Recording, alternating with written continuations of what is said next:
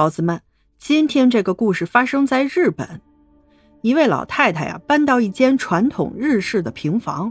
老太太十分节俭，因此对一切生活上的花费必明察秋毫。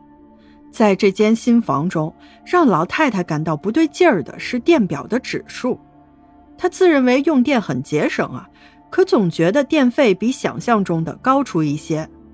有一天呀，老太太决定关掉家中所有的电源，在儿子家暂住一个星期，以检查电表有何变化。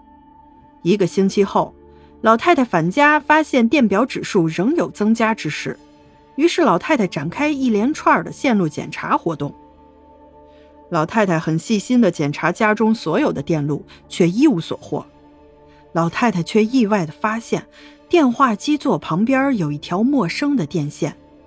他赶忙将电话桌搬开，赫然发现该条电线是通向地底的。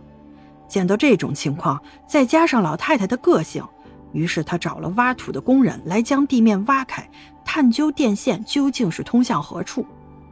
这工人使劲的挖呀挖，大约挖了一公尺深的时候，碰到了一个硬硬的东西，再继续挖下去，才发现埋在地底下的居然是一个冰箱。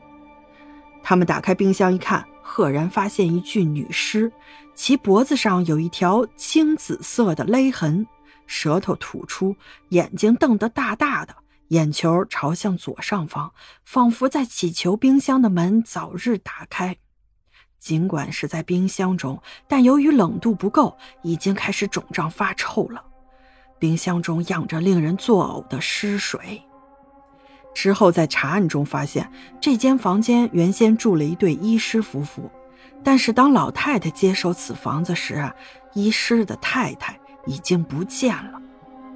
我很纳闷的是啊，这位医生为什么要采用那么诡异的方法来掩藏尸体呢？这个故事就讲完了，咱们下个故事见。